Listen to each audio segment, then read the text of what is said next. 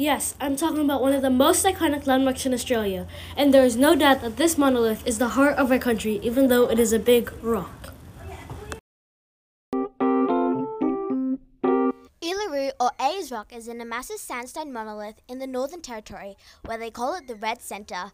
This beloved landmark is sacred to the Indigenous Australians for it is seen as a resting place for ancient spirits.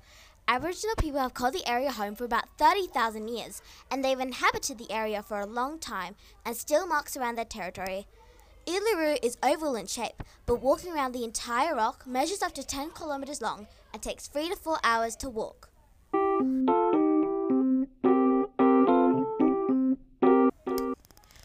Uluru was sighted in 1872 by an explorer named Ernest Giles. He was first visited by a European in the following year, a surveyor called William Gosse. He named the monolith after a man named Sir Henry Ayers, a former South Australian premier.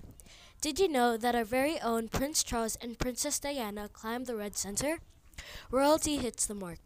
The rock is 1,142 feet high, which is even taller than the Eiffel Tower. Beat that, Paris! Our facts aren't over. Uluru has more mass underground.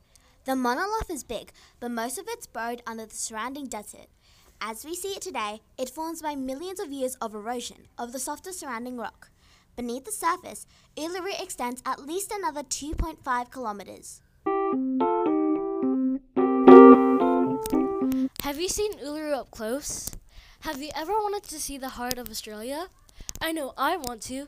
Please share to a friend or two about our podcast, and we hope you enjoyed listening.